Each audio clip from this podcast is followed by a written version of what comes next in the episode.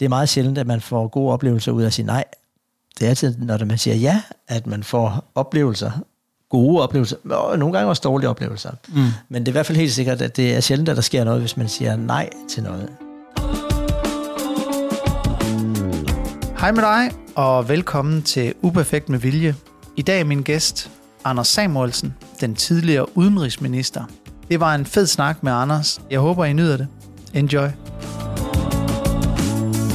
Men altså, Anders, jeg tænkte, nu talte jeg lige med min søster her til morgen. Ja. Jeg er jo sådan en, øh, en af de der psykopater, der står op klokken halv fem om morgenen og render rundt i skoven og sådan noget. Og hun står også tidligt op, så vi havde sådan en morgensnak. Og øh, jeg kan huske, at øh, vi sad over på Bornholm og kiggede øh, gæster igennem til den her podcast med mine børn og min øh, nevø og med min søster, som du jo kender. Ja. Og så kan jeg huske, at jeg fortalte hende om, at der var en periode i, jeg har lyst til at sige, omkring 2017-18 stykker, hvor jeg føler, at jeg ser dig hele tiden. Altså, jeg har jo kontor nede på Gammel Strand, Ja, og du bevægede dig selvfølgelig ind omkring Christiansborg, forestiller jeg mig. det er rigtigt.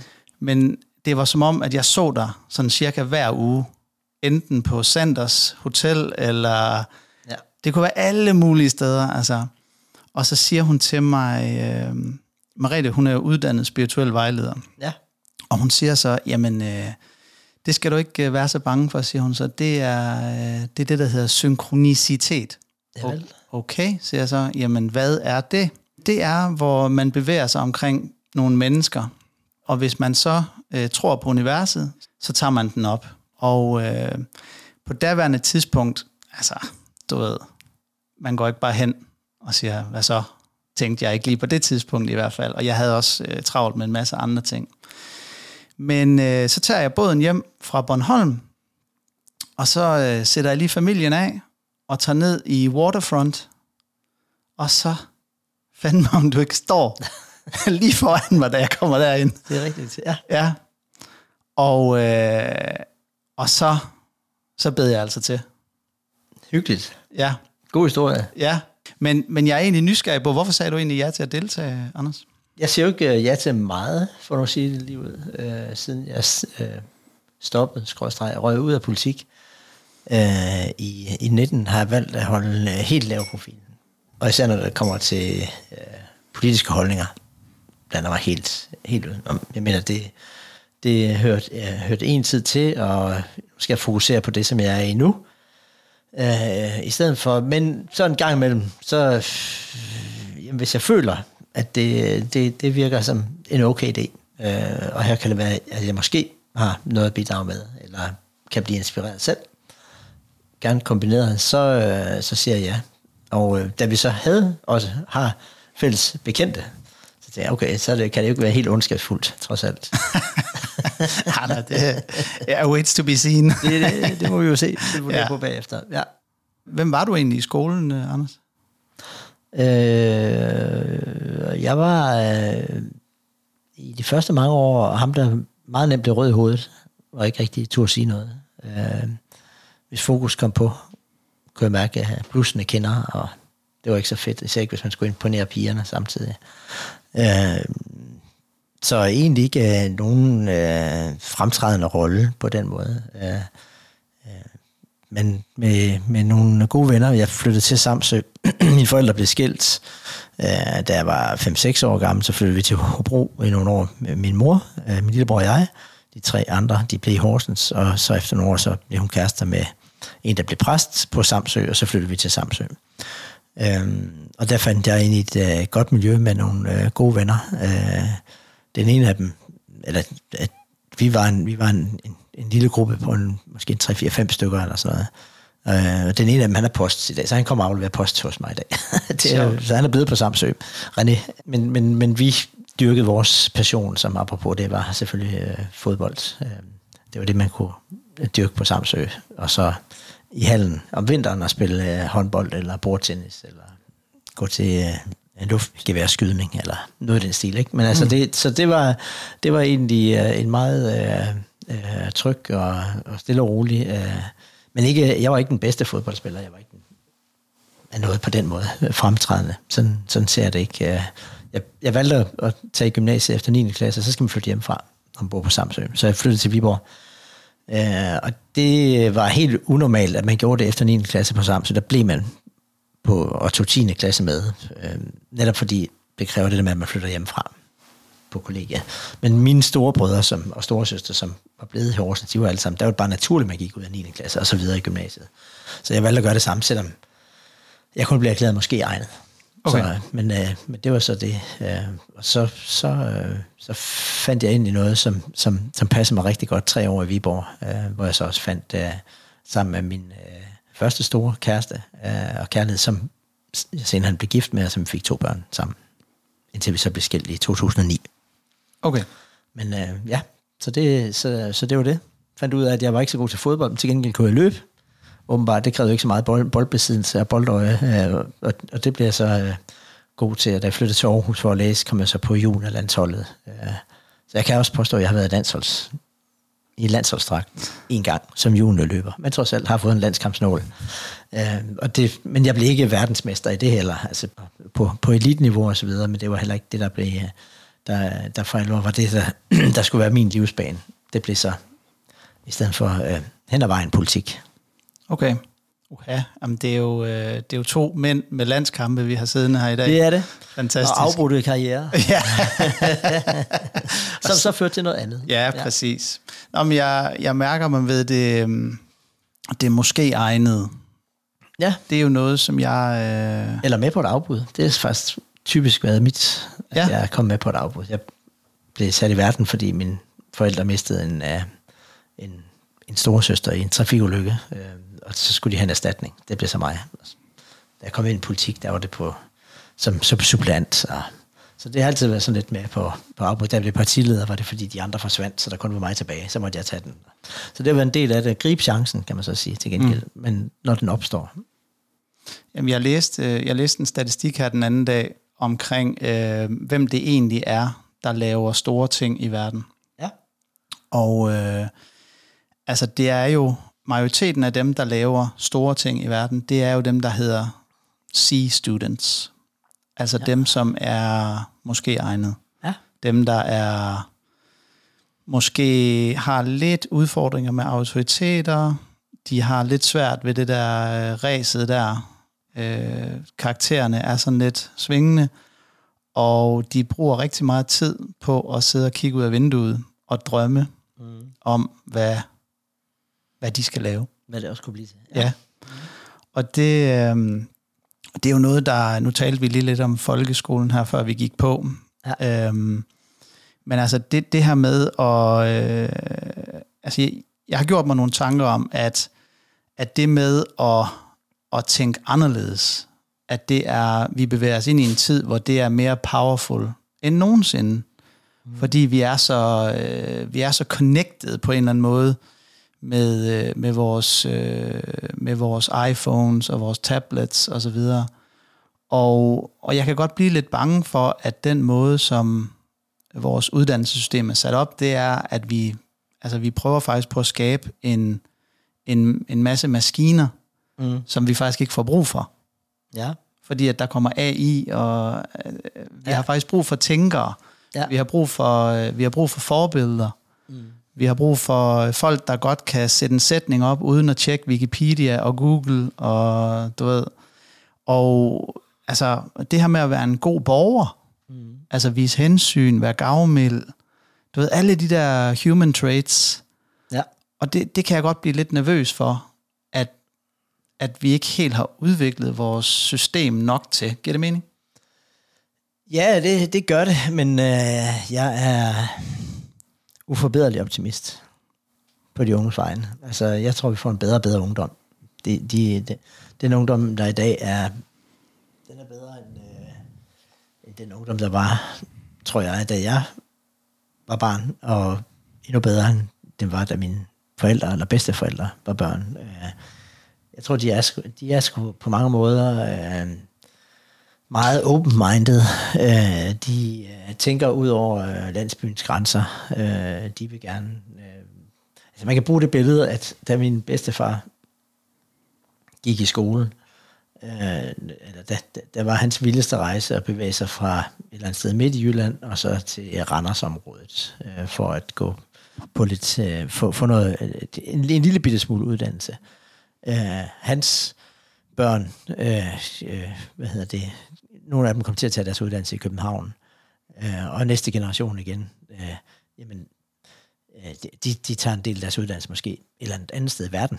Øh, så, så, så der er en, øh, en åbenhed. Man kan sige, hvis du går øh, tilbage til min fars, øh, han, han, han blev faktisk også øh, student, men der var måske en i klassen, som havde en drøm om at komme ud over landets grænser.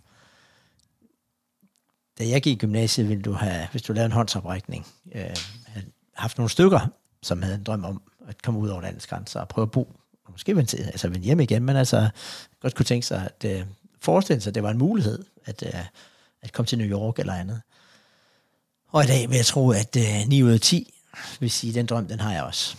Øh, og, øh, og det synes jeg, tror jeg er en rigtig vigtig øh, forskning. Jeg tror meget på globaliseringen, og øh, det, vi øh, kommer til at lære hinanden bedre at kende. Jeg er ikke så bange for det her, som folk er så bange for med Vogue. Og, og sådan. Jeg tror, det, det føres i den sidste ende et bedre sted hen, fordi at der bliver mere respekt for diversitet og forskellighed, og øh, accept af, at man kan leve på forskellige måder. Det kunne man ikke, skal jeg love for, da jeg voksede op på Samsø. Da, jeg kan huske, da jeg kom hjem fra første gang fra gymnasiet, altså fra, fra kadratskolen i Viborg, og der var sådan, jeg ved ikke hvorfor, men vi, vi, vi blev præsenteret for forskellige hobbyrum i, uh, på vores kollegaer. Et af dem, det var sådan systueagtigt, og så fik jeg syet på bukser, som var i striber, røde og sort striber, joggingbukseragtigt. Det var fordi, jeg havde set en fra tøsedrengene, der havde dem hjem. Endnu flere farver. Så tog jeg dem på og tog hjem til Samsø.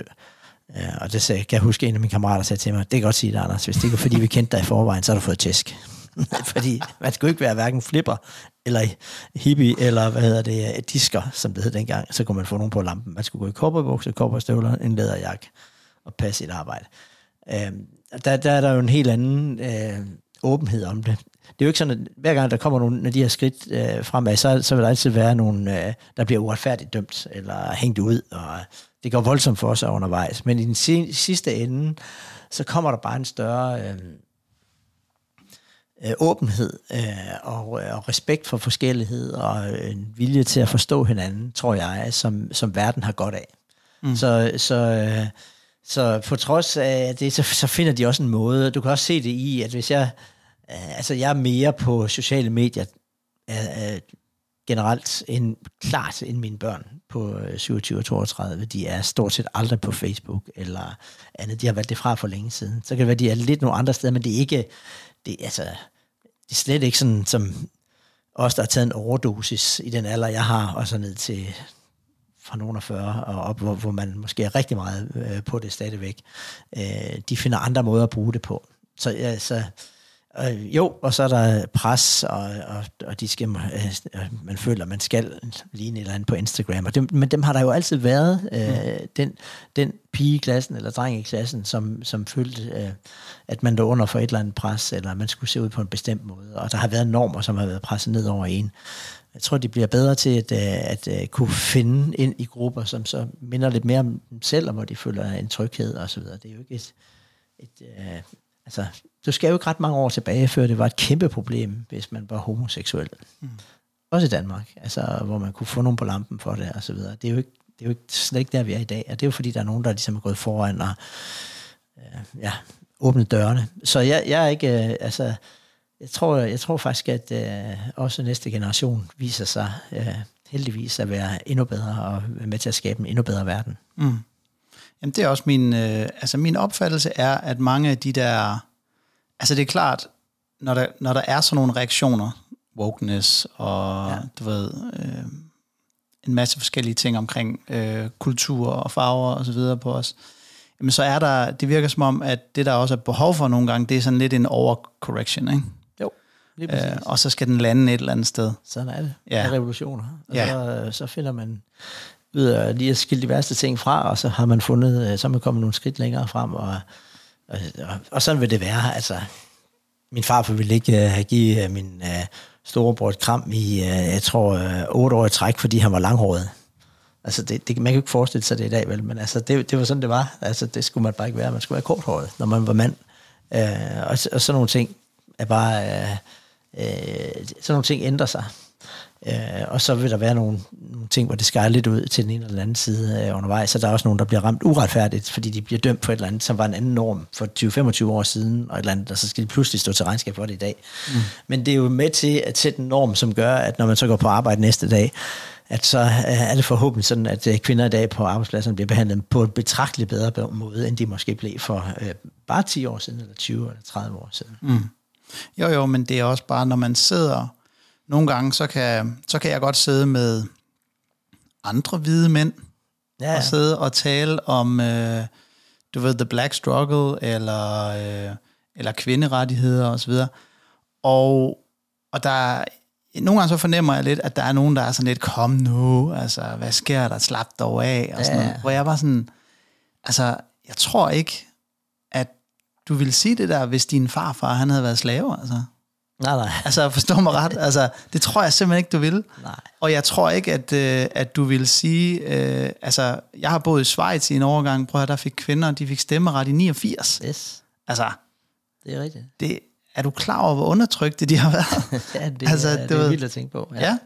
Og det er jo det der med, at vi nogle gange, så tager vi fremskridtene for givet, altså sådan er det bare, og så Nå, nu er vi et godt sted, og jeg, jeg befinder mig godt her, men der er stadigvæk nogen, som man har blinde vinkler i forhold til, at sådan er det. Jeg er i den heldige situation, at jeg altid har været omgivet af ekstremt stærke kvinder.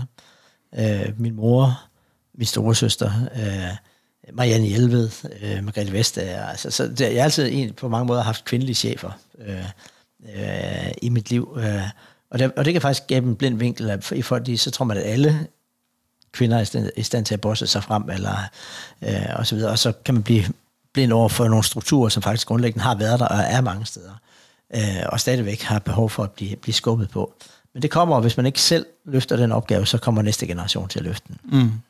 Ja, men det er også det, altså man, man fornemmer lidt nogle gange, at de ting, som vi går sådan lidt og bøvler med, med hinanden, også i 30'erne, 40'erne, 50'erne, jamen så, så kigger man på sine børn, de, de tænker slet ikke over det. Nej, nej, de håndterer det fuldstændig som naturlige ting. Fuldstændig. Ja, og så er det, man virkelig kan føle sig gammel. Ja, ja, ja men, men altså... også optimistisk på næste generations vegne. Jo, men, men hvad, er, hvad er forpligtelsen så her? Det er vel at fortælle historien, egentlig. Ja. Til de unge mennesker, og så sige, prøv at det er fedt, at I er sådan der. Keep it up. Ja. Fortsæt med at være åben. Ja, selvom det kan også være meget provokerende for det at vide, når man gerne vil provokere sine forældre, ikke? Og så bare sige, ah, det er bare fint, gør du bare ud. Ej, jeg, min, øh, min søn har lige fået ørering. Ja. Og jeg kan huske, da jeg sagde til min far, at jeg skulle have ørering, så siger han, ja, det kommer til at, du skal konfirmeres, øh, før du skal have ørering. Og jeg blev øh, konfirmeret på en fredag, og øh, lørdag morgen kl. 10, da de åbnede op i guldsmeden, så stod jeg der og fik banket det der i. Kæmpe provokation. Så dengang min søn kom og sagde det, så, må jeg, så fortalte jeg ham den historie, og så sagde jeg, prøv at høre, altså mit job er jo at lære fra mine forældres øh, bad judgments. Ja. Og derfor så fortalte jeg ham ligesom, prøv at høre, det du skal være opmærksom på ved at høre ring, det er sådan og sådan og sådan. Mm. Der kan være nogen, når du kommer med to øh, diamanter i øret der, så tænker de på dig, og sådan, nå okay, det skal du være opmærksom på. Det er fint for mig, men øh, det skal du være opmærksom på. Mm. Og, øh, og i øvrigt, i forhold til mænd og kvinder og piger og drenge, så havde min datter fået ørering i, da hun var seks. Ja, okay. Så ja. selvfølgelig skulle han da det. Ja, altså, der er jo ikke noget argument. Nej, der er simpelthen ikke noget argument. Det er rigtigt. Hvem er du egentlig i dag, Anders? Jamen, øh, øh, om ikke, ikke genfødt, så har jeg i hvert fald øh, haft fornøjelsen af at få et, øh, et barn mere, som er blevet født øh, Leo sammen med Christina, øh, som jeg bor sammen med øh, i dag, øh, og som greb mig, da jeg røg ud af politik på mange måder. Øh, hun sagde, der var du heldig at røge ud, fordi ellers så ville jeg ikke have haft med dig at gøre. fordi det der politikerliv, hun skulle ikke være kæreste med en, der var politiker. Det var så sindssygt øh, arbejdspres og ja, af det, der er omkring det. Øh, vi kom afsted på øh, en tur øh, rundt i verden, havde vi planlagt i hvert fald, øh, efter valget i 2019, men så kom corona, og så endte vi øh, i stedet for, vi var, kommet til, vi var kommet til Sydafrika, for det ville ligesom følge. Og Sydafrika var et godt sted at starte, fordi det er på tidslinjen, og så kan man stadigvæk lave lidt i forhold til derhjemme. Men så kom coronaen, så blev verden jo lukket ned, og så skulle vi beslutte, om vi skulle hjem i en fart, eller vi skulle blive. Øh, Uh, og så, apropos netværk, rakte jeg ud til en, som jeg kendte, der boede dernede, og spurgte, hvad tænker du? Uh, og så sagde han, han ville, han ville til hjem, men han, han, uh, han kendte nogle danskere, som havde en uh, safari 1000 km fra Cape Town. Danskere, som havde bygget den op, og dem kunne jeg da ringe til. Uh, og dem snakkede vi så med over FaceTime. God ting, som man heller ikke kunne have gjort min bedstefars tid. Øh, og jeg tænkte, okay, de er totalt fede. Uh, vi tager derud. Især Christina havde jeg hatten på. Jeg var mere sådan, ah, jeg har jo to drenge derhjemme. Og dengang anede man jo ikke, om det var fem år, at man, mm. eller ti år, at verden ville være lukket ned. Man anede ingenting. Så det er også lidt et sats. Men vi tog derud, øh, og endte med at være på, øh, mens alle andre var i depression, øh, og luk, verden var lukket ned, så sad vi ude på en safari og drak øh, gin tonic og skød kudoer. Øh, og var der i tre og en halv måned, og jeg fik en mulighed for at komme i rigtig, rigtig god fysisk form øh, igen, og, øh, hvad hedder det, og Christina endte med at blive gravid af det. Øh, og så var der jo sådan set en definitionsramme, kan man sige, på, øh, hvad hedder det, øh, at, øh, eller et formål, eller tilbage øh, i, i tilværelsen, øh, som supplement til de to formål, jeg havde forvejen, nemlig mine to store sønner, men som jo selvfølgelig var så langt på deres rejse, at de jo er der, hvor de skal klare sig selv. Øhm, så øh, med det i baggrunden, der tog, vi, øh, der tog vi hjem, da der blev åbnet op igen, øh, og endte så med at øh, starte ud med at etablere os på, øh, på Samsø. Og der bor vi så i dag. Ikke fordi jeg har overtalt Christina, fordi jeg selv har boet der, men fordi hun forelskede sig øh, i øen, og jeg advarede om, at på Samsø er der meget stille fra september-oktober, og så frem til påske. Der er helt stille. Der er alt lukket ned. Der er corona hvert år på Samsø, kan man sige. Øh, men der har vi boet over, øh, mens Leo er kommet til verden, og nu er blevet to og et halvt år. Øh, og sideløbende med det påtog jeg var så en opgave som øh, direktør i en øh, opstartsvirksomhed i Aarhus, som er super, super øh, spændende og har et interessant produkt og en forskningsafdeling, som, som forhåbentlig kommer til at revolutionere verden, bare på en anden måde, end det jeg forsøgte at gøre, da jeg var i politik. Så hvad er jeg i dag? Jeg er far, mand, øh, og øh, iværksætter igen, bare igen for politik, hvor jeg iværksat partier, men, øh, men inden, for, øh, inden for erhvervslivet, og prøver at se, om jeg kan, kan, kan, kan lykkes med det. Mm at skabe en balance øh, imellem arbejdsliv og familieliv, som jeg ikke var i stand til, da jeg var i politik, fordi der bliver et op af det. Jo, men det, altså jeg tror måske, når jeg hører dig sige det der, at du og jeg, vi har lidt den samme øh, tosporethed. Altså vi er begge to familiemennesker dybest set. Ja, der, der vil være nogen, der vil betvivle det. Øh, og jeg vil sige, at ikke, det er ikke mange fodboldkampe, jeg har været til med mine to ældste drenge, fordi det var der bare ikke. Vi boede i Horsens, og Christiansborg ligger altså i København. Og det er hverdagen, og man skal være der, hvis man vil være en del af, af, af rumlen. Så jeg vil på ingen måde gå og klappe mig selv på skuldrene over at have været en god, nærværende far i hverdagen for dem. Forhåbentlig på en anden måde. Altså, I hvert fald har de ikke skåret hånden af mig, og vi er meget glade for hinanden. Men jeg, jeg vil på ingen måde påstå, at jeg har levet op til noget specielt faderideal i den barndom, som de fik. Det var en del af prisen. Men hvordan ser du så den i dag? Altså, øh, altså jeg har jo beskæftiget mig rigtig meget med altså, travlhed. Mm. Og jeg, også, jeg sidder faktisk også og skriver om det.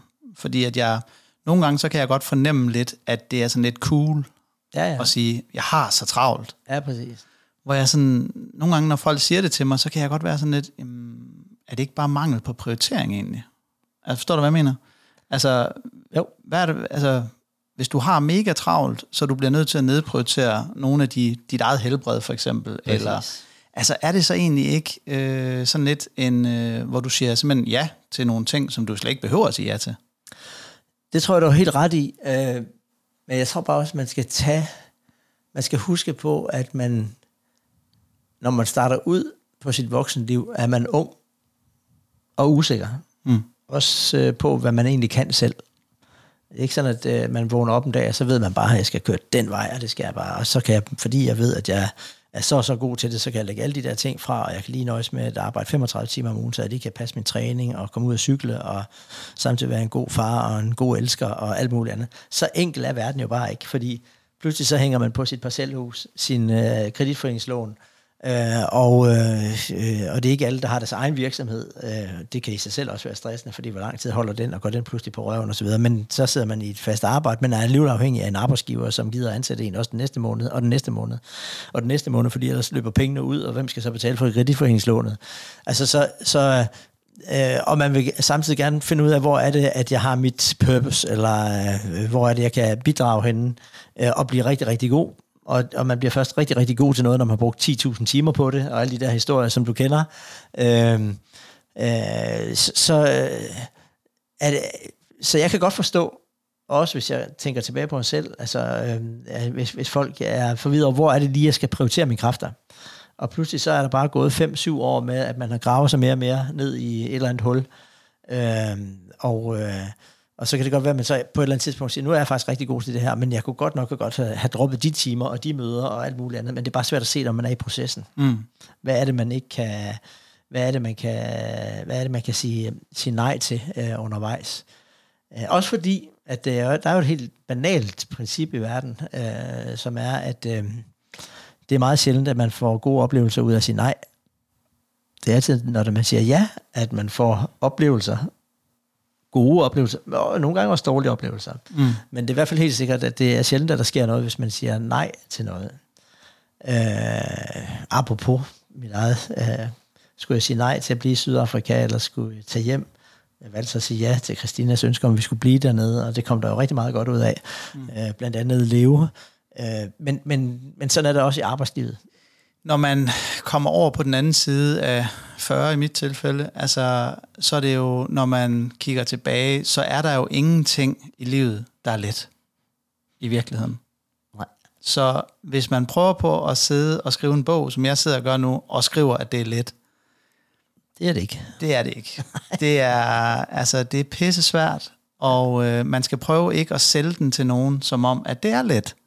Fordi at det er okay at være i modvind, det er okay at have det hårdt, det er okay, at folk er uenige med dig, og altså for eksempel med det her projekt, altså jeg tror at de fleste, de havde forventet, at, øh, at jeg ville øh, starte en ny restaurationskæde op, eller ja. lave et eller andet øh, vildt startup, eller et eller andet. Altså der er der mange, der har sagt, hvad, hvad, hvad gør du? Skriver en bog, det kan man ikke tjene penge på. Mm. Podcast, hvad ja. fanden skal du lave en podcast for? Ja. Du ved, altså, og altså det eneste, jeg kan sige, det er, at øh, det er det, jeg har lyst til at lave. Og øh, selvom lige nu, altså det skal jeg være ærlig at kende, jeg er i den der fase lige nu, hvor det er ensomt. Yes. Det er ekstremt ensomt, ikke? Ja. Fordi at, altså, jeg er glad for, at du er kommet i dag, Anders. endelig. Ja, ej. selskab. ja, endelig selskab. ej, ej, men det, det er bare ensomt i den proces, hvor alle er sådan lidt... Mm, ja. Mm, mm, mm, mm, mm. Og man er sådan, jeg kan mærke den. Ja. Jeg kan mærke den, ligesom den dag, hvor vi startede Coxen Chaos, hvor der stod 200 mennesker og ventede udenfor. Ja. Og så lavede vi lokaler, der var tre gange så store, så stod der 200 mennesker og ventede der udenfor. Altså, Men det er sådan en bestemt følelse, hvor det resonerer lidt. Ikke? Yes. Man kan mærke, we got something here. Her kan du bare ikke se de 200 mennesker, der står i kø. Nej, overhovedet ikke. de skal forhåbentlig gerne dukke op en dag. Ja, præcis.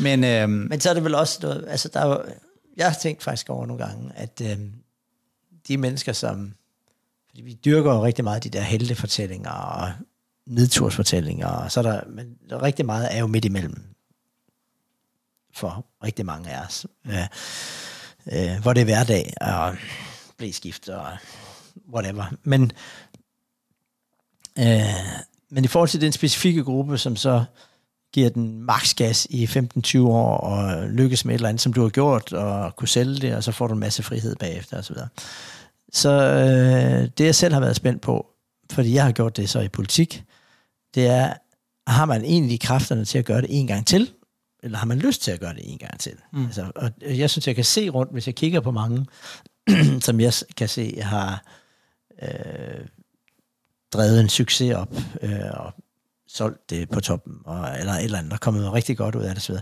at det er også for rigtig mange vedkommende en engangsforetagelse, at man kan gøre det, fordi man brænder så meget i det der, at det, altså, hvor man øh, for iværksætter den klassiske historie om, at de sover under bordet og øh, starter op næste morgen igen og, og så videre, ser ikke deres familie, holder ikke en fridag i øh, 15 år og bla bla bla. Når de så bliver præsenteret for et nyt projekt, som de måske kunne involvere sig i og så videre, så, så, så er de måske alligevel brændt ud lidt og skal finde en anden måde at leve livet på, så man bliver også lidt tvunget ud i at på noget, hvordan kan jeg gøre det her på en anden måde, fordi det der, det kan man ikke gøre. Det er meget få, der gør det tre gange i træk i deres liv. Mm. Ja.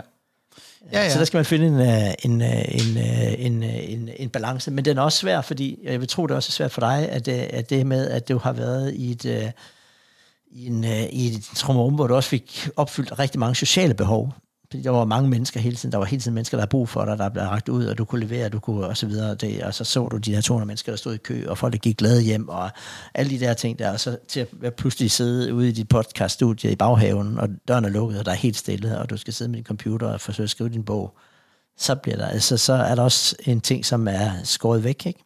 Så hvordan finder du balancen i at have det, som vi alle sammen har brug for, socialt liv, samtidig med, at du får ro i hovedet. Mm. Øh, ja, det er ikke... Øh, det er, jeg kan mærke nogle gange, når jeg skal ud og jeg skal holde foredrag på fredag, når jeg kommer hjem fra den rejse, jeg skal ud på nu her i et par dage. Øh, det bliver meget fedt at komme til at stå på en scene igen. Det elskede jeg faktisk den del i, i politik, og have dialogen og mærke, at folk var til stede. Ikke det der med at sidde i paneldebat med syv andre og råbe og skrige hinanden, men det, at man står og fortæller en historie mm. og får noget feedback på det, at det giver noget. Øh, men det er også en måde, hvor man træder ind i folks liv et kort øjeblik, og så er man ude igen. Så det er også meget uforpligtende. Mm. Men det, man, man kan ikke... Øh, jeg, jeg, jeg tror ikke så meget på den drøm, og det er der, det er svært at finde en balance, at man øh, bliver så hovedrig, at man så kan trække sig helt tilbage og bare leve som inuit eller øh, for sig selv, fordi det tror jeg også, man dør lidt af. 100 procent. Ja. Nå, men altså, jeg tror, at det, man bliver levende af, det er jo menneskelig kontakt samle på de mennesker, der, der vil dig det godt. Ikke? Ja. Og det er jo, altså apropos det der, altså jeg troede jo i mange år, at jeg var øh, ekstrovert. Ja. Og så, øh, altså på min, sådan, hvor jeg er kommet lidt op i årene, så har jeg, så har jeg gået op for mig, at jeg måske, jeg er ikke introvert, men jeg er nok selektiv autrovert, eller ekstrovert, undskyld. Så ja. altså, jeg kan godt lide og jeg bliver ekstremt ekstrovert, når jeg er sammen med mennesker, jeg godt kan lide. Ja. Og jeg giver dem alt, hvad jeg har i mig. Men hvis jeg er sammen med mennesker, som... Så bliver du lidt introvert. Ja, så bliver jeg sådan lidt... Ja, det er ved, klart. Så er jeg der ikke helt. Nej, nej. Forstår du, hvad jeg mener? Ja, ja, det gør det. Men, øhm, nå, men jeg synes, det er, altså, det er jo noget af et privilegie at få lov til at få et barn igen. Ja, er du gal. Altså hvad, hvad, hvad, altså, hvad er det for en rejse? Det er sådan en second chance for at redeem yourself, eller hvad tænker du?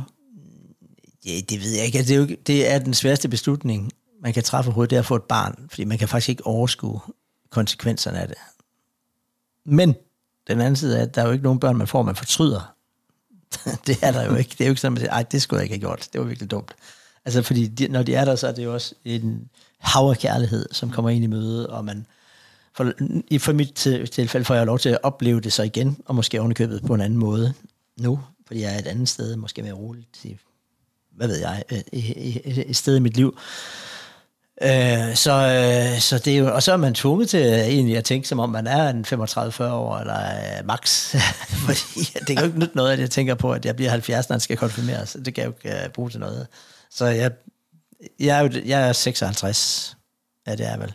Øh, Hvilket jo faktisk er en relativt høj alder. Man er på, nærmest på vej mod 60. Øh, og, øh, og for ikke ret mange år siden, der kan man nærmest gå på pension, når man var 60. Altså, så det er, jo, det er jo en ret vild ting, når man så samtidig føler, at man egentlig er ung fysisk. Lidt overvægtig, ja, men altså stadigvæk kan dyre crossfit, eller ret hurtigt komme i god løbeform, hvis man vil, og så videre. Så, så det er jo en underlig alder, hvor man stadigvæk er på mange måder ung, men så har bare også en rigtig kæmpe stor kasse af erfaringer øh, med sig, som man så forhåbentlig samlet set øh, kan give videre. Så jeg, jeg satser på, at det er, at øh, samtidig med, at videnskab og alt muligt andet gør, at vi lever lidt længere, så, så er det egentlig ikke noget problem, at øh, han har en 56-årig far. Jeg mistede selv min far, da jeg var, øh, det er jo så øh, 27, øh, 28 år siden i dag, så jeg var 30, øh, 30 ja, øh, da jeg mistede ham, 30 år. Øh, så hvad jeg, når jeg bliver, når jeg, når jeg bliver 30, så, eller når, når Leo han bliver 30, så, øh, så er jeg jo et par 80, eller sådan noget. Det kan jeg jo sagtens blive. Min far han døde bare, da han var midt i 60'erne. Mm. Så man kan, jo, man kan jo miste sine forældre i en hvilken som helst alder. Jeg skal bare sørge for at være der tilstrækkeligt mange år, til han, øh, at han har fået det bedste ud af mig. Ja, altså vi, der er jo heldigvis ting, man kan gøre. Altså vores forældre var jo slet ikke opmærksomme på Nej. Øh, du ved, longevity og nej. træning og helbred og slet søvn ikke. og nej, nej, nej. kosttilskud og hvad man ellers kan lege med. Slet ikke, nej. Altså, det var jo bare derude, ikke? Præcis. Han får der kamp til stregen, før han får lov til at køre frem på skiløjberne, det er da helt sikkert. Jamen, det er det. Sådan er det.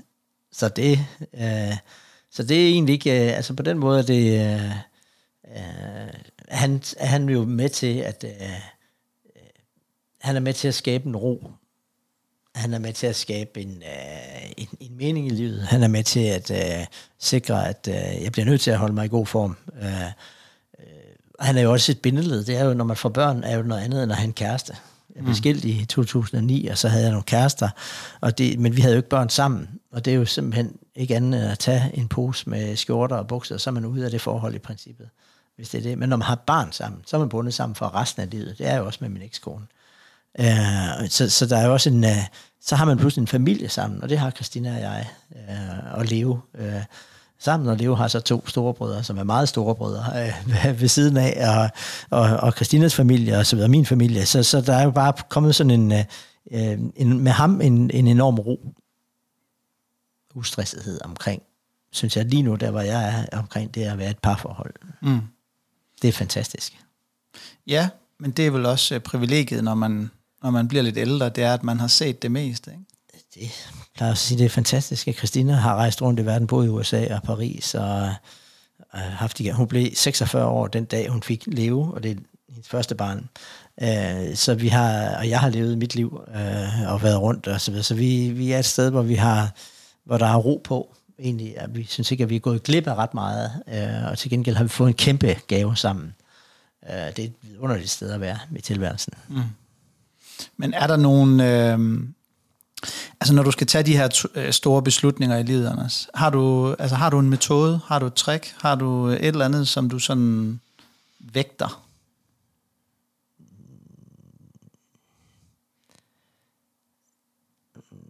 Nej, altså fordi at, øh, fordi at jeg på mange måder er kommet med på et afbud, som vi talte om før, på de store ting i min tilværelse, er det sket på et afbud. Øh, så jeg kom ind som reserve. Øh, øh, så har jeg måske mere lært det her med at øh, gribe muligheden, når den er der. Mm. Øh, eller som der var, apropos med at spille fodbold, kan jeg huske, at jeg boede der i nogle år i Hobro, og vi spillede også fodbold ude i øh, skolegården. Og der stillede jeg mig ned ved målet, så stod jeg og ventede på, at der var nogen, der spillede mig, så jeg kunne score mål. og så var der en, der sagde, det skal du ikke, du skal komme bolden i møde fordi så øger du meget sandsynlighed for, at uh, du står det rigtige sted, og, og så videre. Gør, spil dig fri, uh, og så videre. Det er egentlig det princip, tror jeg, jeg har dyrket meget. Prøv at gøre mig spilbar. Øh, øh, og så se, hvad der opstår af muligheder. Og så prøve rigtig meget at have ja-hatten på, i modsætning til nej-hatten. Fordi det sikreste er selvfølgelig at sige nej, og det er trygt, man ved, hvad man har. Og så nogle gange, så går man ud på det tynde, det tynde is, og så må man se, om, om, om isen kan bære. Og det er selvfølgelig på mit arbejdsmæssige felt, der er jeg i gang med den proces, fordi jeg er ude i noget, som jeg ikke har prøvet før. Godt nok har jeg været iværksætter i politik, men jeg har ikke været iværksætter i erhvervslivet. Jeg har ikke, det, er en, det, er en anden, det er en anden metier at være i erhvervslivet, end det er at være i politik. Der er nogle fordele ved at være i erhvervslivet, fordi du kan åbne et marked, og du kan gøre det større. I politik der er der kun 179 medlemmer af Folketinget. Det bliver ikke flere, så der er et rent nulsomspil. Du skal slås, de andre skal blive mindre, for at du kan blive større. Sådan fungerer det ikke. Øh, udelukkende i hvert fald i, i erhvervslivet. Og 2 plus 2 kan blive 8, hvor har du en god idé, så kan du præsentere den for nogen, og hvis de synes, det er en god idé, så har man noget fedt sammen. Mm. I politik, hvis du får en god idé, så går du ud på for alle de andre at få smadret ideen. fordi at, øh, hvis den er alt for god, så tager du jo mandater fra dem. Mm. Øh, så der er meget nyt i, i, den der, i den der tilværelse, hvor jeg prøver at øh, bevise mig selv, at det kan jeg så også godt. Øh, Og det vil jo vise sig, der er dommeren ude nu. Det er ikke sådan, at jeg kan sidde og sige, det lykkedes jeg med. Men, men forløbet ser det fornuftigt ud, og det går godt, og der er meget god fornemmelse omkring det, og samler gode øh, folk omkring projektet igen, apropos netværk. Mm. Så må det ikke øh, også det lykkes, øh, men det er da ikke hver dag, at jeg tænker, at det, det er bare en walk-over. Mm. Så det, det, det, det er sådan lidt et specielt, at være 56 er et, et specielt sted at være i livet, fordi du er på den ene side ung, og så er du alligevel ikke helt ung med de unge længere. Det kan jeg jo godt se, også når jeg ser mig selv i spejlet. Mm. Der er kommet flere grå hår og så videre, men du er heller ikke gammel endnu. Øh, så du er sådan lige der, hvor du skal finde ud af, skal du gøre dig spil bare for 20 år mere, eller skal du ligesom begynde at, at finde en, en, en vej ud af det, hvor du så har en større del af dit liv, som handler om familie og nærhed og så videre, og så bruger 20 timer om ugen på arbejde, eller hvad skal du egentlig? Mm. Ikke helt enkelt. Men prøv at høre, altså, øh, jeg er jo den største fan af fodbold, øh, ja ikke, øh, du skal jeg sige anekdoter, men øh, sådan nogle øh, referencer. Ja, selvfølgelig. Altså, kom bolden i møde, det synes jeg jo er godt at spilbar. Ja. Det synes jeg er et virkelig et godt råd. Altså, ja. og det... Øh, og det tror jeg faktisk er et råd, som mange mennesker vil øh, kunne bruge. Fordi at øh, jeg tror faktisk, at for det første, så tror jeg, at det er min opfattelse, at mange af dem, som ikke får succes med det, de har gang i, jeg tror faktisk ikke, de opfatter, hvor tæt de er på at få succes. Det er en god pointe. Når de giver op, ikke? Ja. Altså, og det kan være i iværksætteri, men det kan også være det der med, prøv at gøre dig spilbar. Mm. Gør dig spilbar for chefen, gør dig spilbar for øh, din samarbejdspartner, gør dig spilbar for dine kolleger, du ved. Ja. Der er muligheder. Ja. Og, og jeg, jeg tror igen, det er det der med at være for meget i sit hoved, ikke? hvor man simpelthen, øh, jamen er jeg god nok? Du ved, er jeg tilstrækkelig? Kan jeg det her? Yes. Fyr den af, mand. Afsted. i hvert fald. Gør forsøget. Ja, gør forsøget i hvert fald. Hvis jeg tager en fra min, fra min løbetid, så var det, øh, altså, øh, var der en, der sagde til mig, du, øh, du forsøger at vinde løbet, øh, men, øh, øh, og det kan godt være, at det så ikke lykkes, men du må bare ikke øh, udgå af løbet. Du skal gennemføre, for hvis du først lærer kroppen, det er okay at øh, give op efter 4.000 meter, hvor du skal løbe 5.000 meter, så bliver det utrolig fristende for den også at gøre det næste gang. Mm. Det må ikke overdrives, fordi der er også gange, hvor man bare må erkende, at nu kan man ikke uh, komme længere i det her. Uh, men, men det er egentlig på mange måder et, uh, et, uh, et, et okay princip. Et andet ting, uh, som jeg tog med fra sportspsykologiens verden, er, at uh, uh, da man, da, der var en, en norsk kvinde, som skulle forsøge at bryde verdensrekorden i maratonløb. Og den lå lige omkring to timer og 30 minutter eller sådan noget på det tidspunkt. Og så satte hun sig en, sim, en sindssygt snæver ramme, for hun var en succes, hvis hun slog den. Og det ville være en fiasko, hvis hun løb langsommere end 2.32. Det er et meget, meget snævert udfaldsrum øh, at give sig selv. Øh, og med stor sandsynlighed ville hun ikke lykkes med det. Hvorimod, da hun fik overbevist sig selv om, at nu skulle hun satse fucking alt på det her. Og så kunne det godt betyde, at hun knækkede de sidste 5 km og ville ende med at løbe 2.45. Men så har hun i hvert fald givet den det hele. Altså ture og blive en fiasko. Så fik hun øh, sænket skulderen så meget, at så løb hun øh, 2.27. Altså, og, og det, er, det er der noget, øh, altså man skal huske, der er nogle mentale barriere, som man skal arbejde med hele tiden. Det er ligesom, da det først man havde lavet det der berømte 1968 længdespring, hvor man havde kæmpet i 100 år for at komme, jeg tror det var over 9 meter, hvad det var det nu var. Og så var der endelig en, der lykkedes med det. Og der gik jo ikke en, tre uger før, så var der en mere, der sprang over. Fordi så var barrieren brudt. Mm. Det kunne lige så godt være ham der tre uger senere, men der var bare et eller andet mentalt forspring, ham, der nåede den først. Han, han, han lykkedes med. Så giv dig lidt... Øh, øh, giv dig... Øh, giv dig selv lov til også at være en fiasko, eller favn dig selv, sagde min psykolog til mig på et tidspunkt også.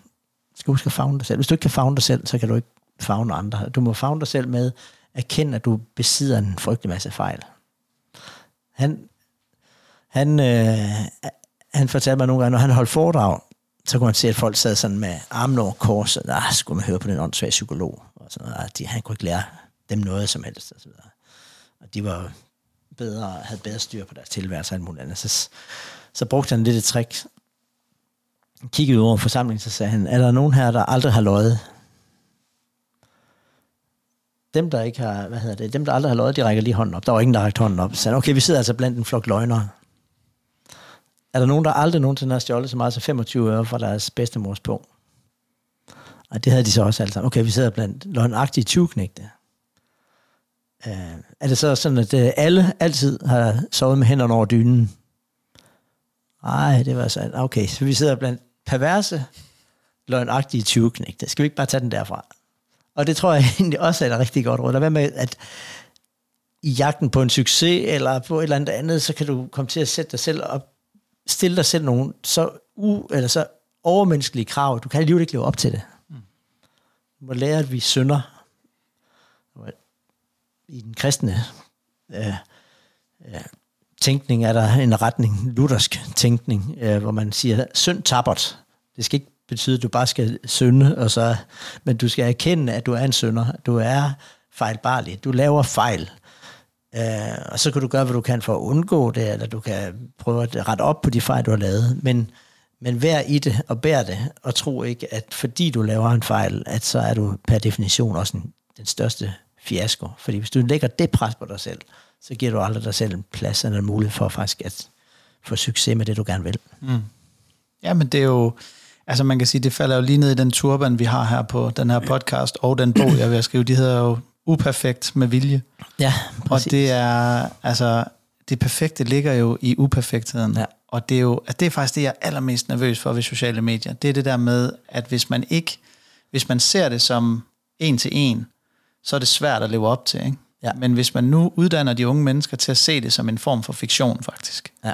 Fordi du kan jo ikke vide, hvad den person, der bare øh, kører i den der røde Ferrari, og bare sådan, hey, hey, altså, og han hader bare sit liv, altså. Måske, ja. Måske, ikke? Ja, ja.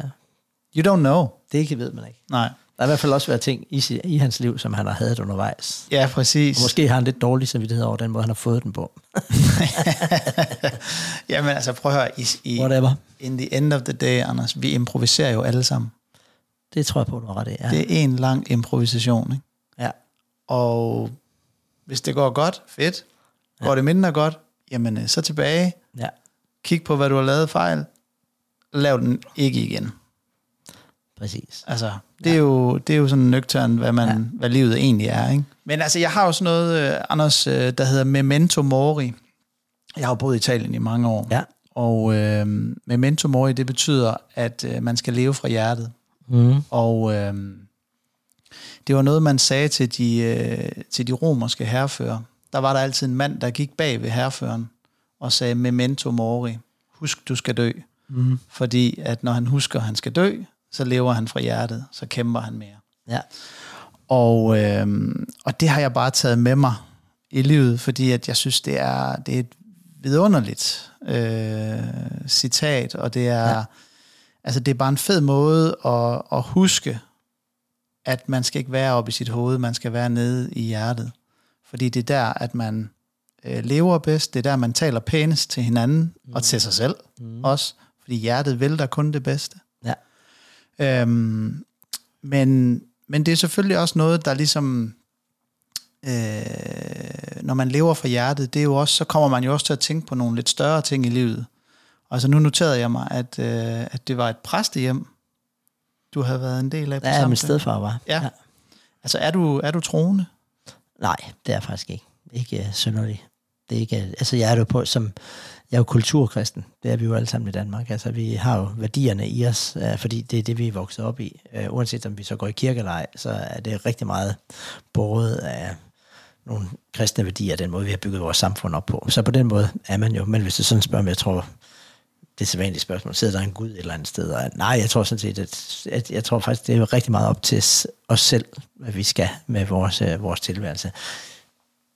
Fortællingen bagved det er jo bare forskellige måder at fortælle om sådan nogle grundlæggende værdier, man skal forsøge at øh, leve efter. Det gør man så på forskellige måder i forskellige religioner, og vi har så den kristne del af det. Ja, jo, men altså det er jo, det er jo det, der er så fantastisk, og det er jo også i og med, at de unge mennesker, de bliver mere og mere frisindede. Mm-hmm. At der bliver meget mere plads til, at det er lige meget, hvad du tror på, Men altså, jeg vil jo sige, som, som udgangspunkt, altså jeg anbefaler jo altid folk at have noget at tro på. Ja. Altså sørg for at tro på, at der er noget, der er større end dig selv. Ja. Fordi at det er en meget ydmyg øh, oplevelse. Altså, og det, altså, jeg er ligeglad, om du tror på øh, Gud, eller øh, islam, eller Buddha, eller havenisser, eller noget andet. Altså, jeg kunne ikke være mere ligeglad. Altså, Nej. men det er fedt, når folk har den opfattelse til livet, eller af livet, at, de, at man ligesom er på en eller anden form for menneskelig rejse, og man skal gøre det så godt, man, man kan, men så er det heller ikke mere vigtigt. Altså, vi er bare ydmyge mennesker, der skal prøve at gøre det så godt vi kan sammen, Ja. være gode ved hinanden og så videre, og det synes jeg bare er en øhm, det synes jeg er en, en fantastisk måde at, at, at leve sit liv på, også det her med at sørge for at være sød ved dine nettoarbejder. Mm. Du ved, lad være med at være arrogant. Arrogant for mig, det er, det er, ja. det er simpelthen det, det største, øh, Turn off. ja, mm. det er et tegn på utryghed, og Selvfølgelig. altså alt det der, og, og så i forhold til, til at, at være så presset, i forhold til ikke at være en fiasko og alle de her ting, så et, et, en, en sidste ting, jeg altid plejer at sige til folk, det er, jamen, prøv at gå efter dem, der har nok, i stedet for at gå efter dem, der har mest. Mm. Fordi at dem, der har nok, og det er både i økonomi og i livet, det er klart de fedeste mennesker at være sammen med. Mm. Fordi de har en ro, og de kan give noget fra sig. Ja. De har en livsviden, du kan lære noget af. Mm. Hvad tænker du om det? Det synes jeg lyder helt rigtigt. Det er, øh, og det er man så i forskellige faser af sit liv. Nogle gange er man der, og nogle gange er man ikke der. Og nogle gange er man, fordi har nok, du kan være nede på kærlighedskontoen, og på den økonomiske konto, du kan have det den modsatte. Nogle gange er du et sted, hvor tingene balancerer rigtigt, og, og nogle gange ser det til synligheden ud, som om der er plus på alle konti, men så er det der bare ikke alligevel. Så det er jo, det er jo en, det er en svært definerbare ting, men du kan nok mærke det som en form for energi, Ja. Ja, ja, livet om det er, er, rigtigt eller ikke er rigtigt. Ja, altså livet er jo en, øh, som udgangspunkt en rutsjebanetur, ikke? Det må man sige, ja. Sorg og glæde. ja, præcis. Ja. Anders, prøv at høre, øh, det har været en fantastisk snak, synes jeg. I lige måde. Vi er, jo ikke, øh, vi er jo ikke helt færdige endnu. Vi skal høre lidt musik, som folk får præsenteret øh, på fredag. Ja. Men, øh, men indtil videre, tusind tak øh, for snakken. I lige måde.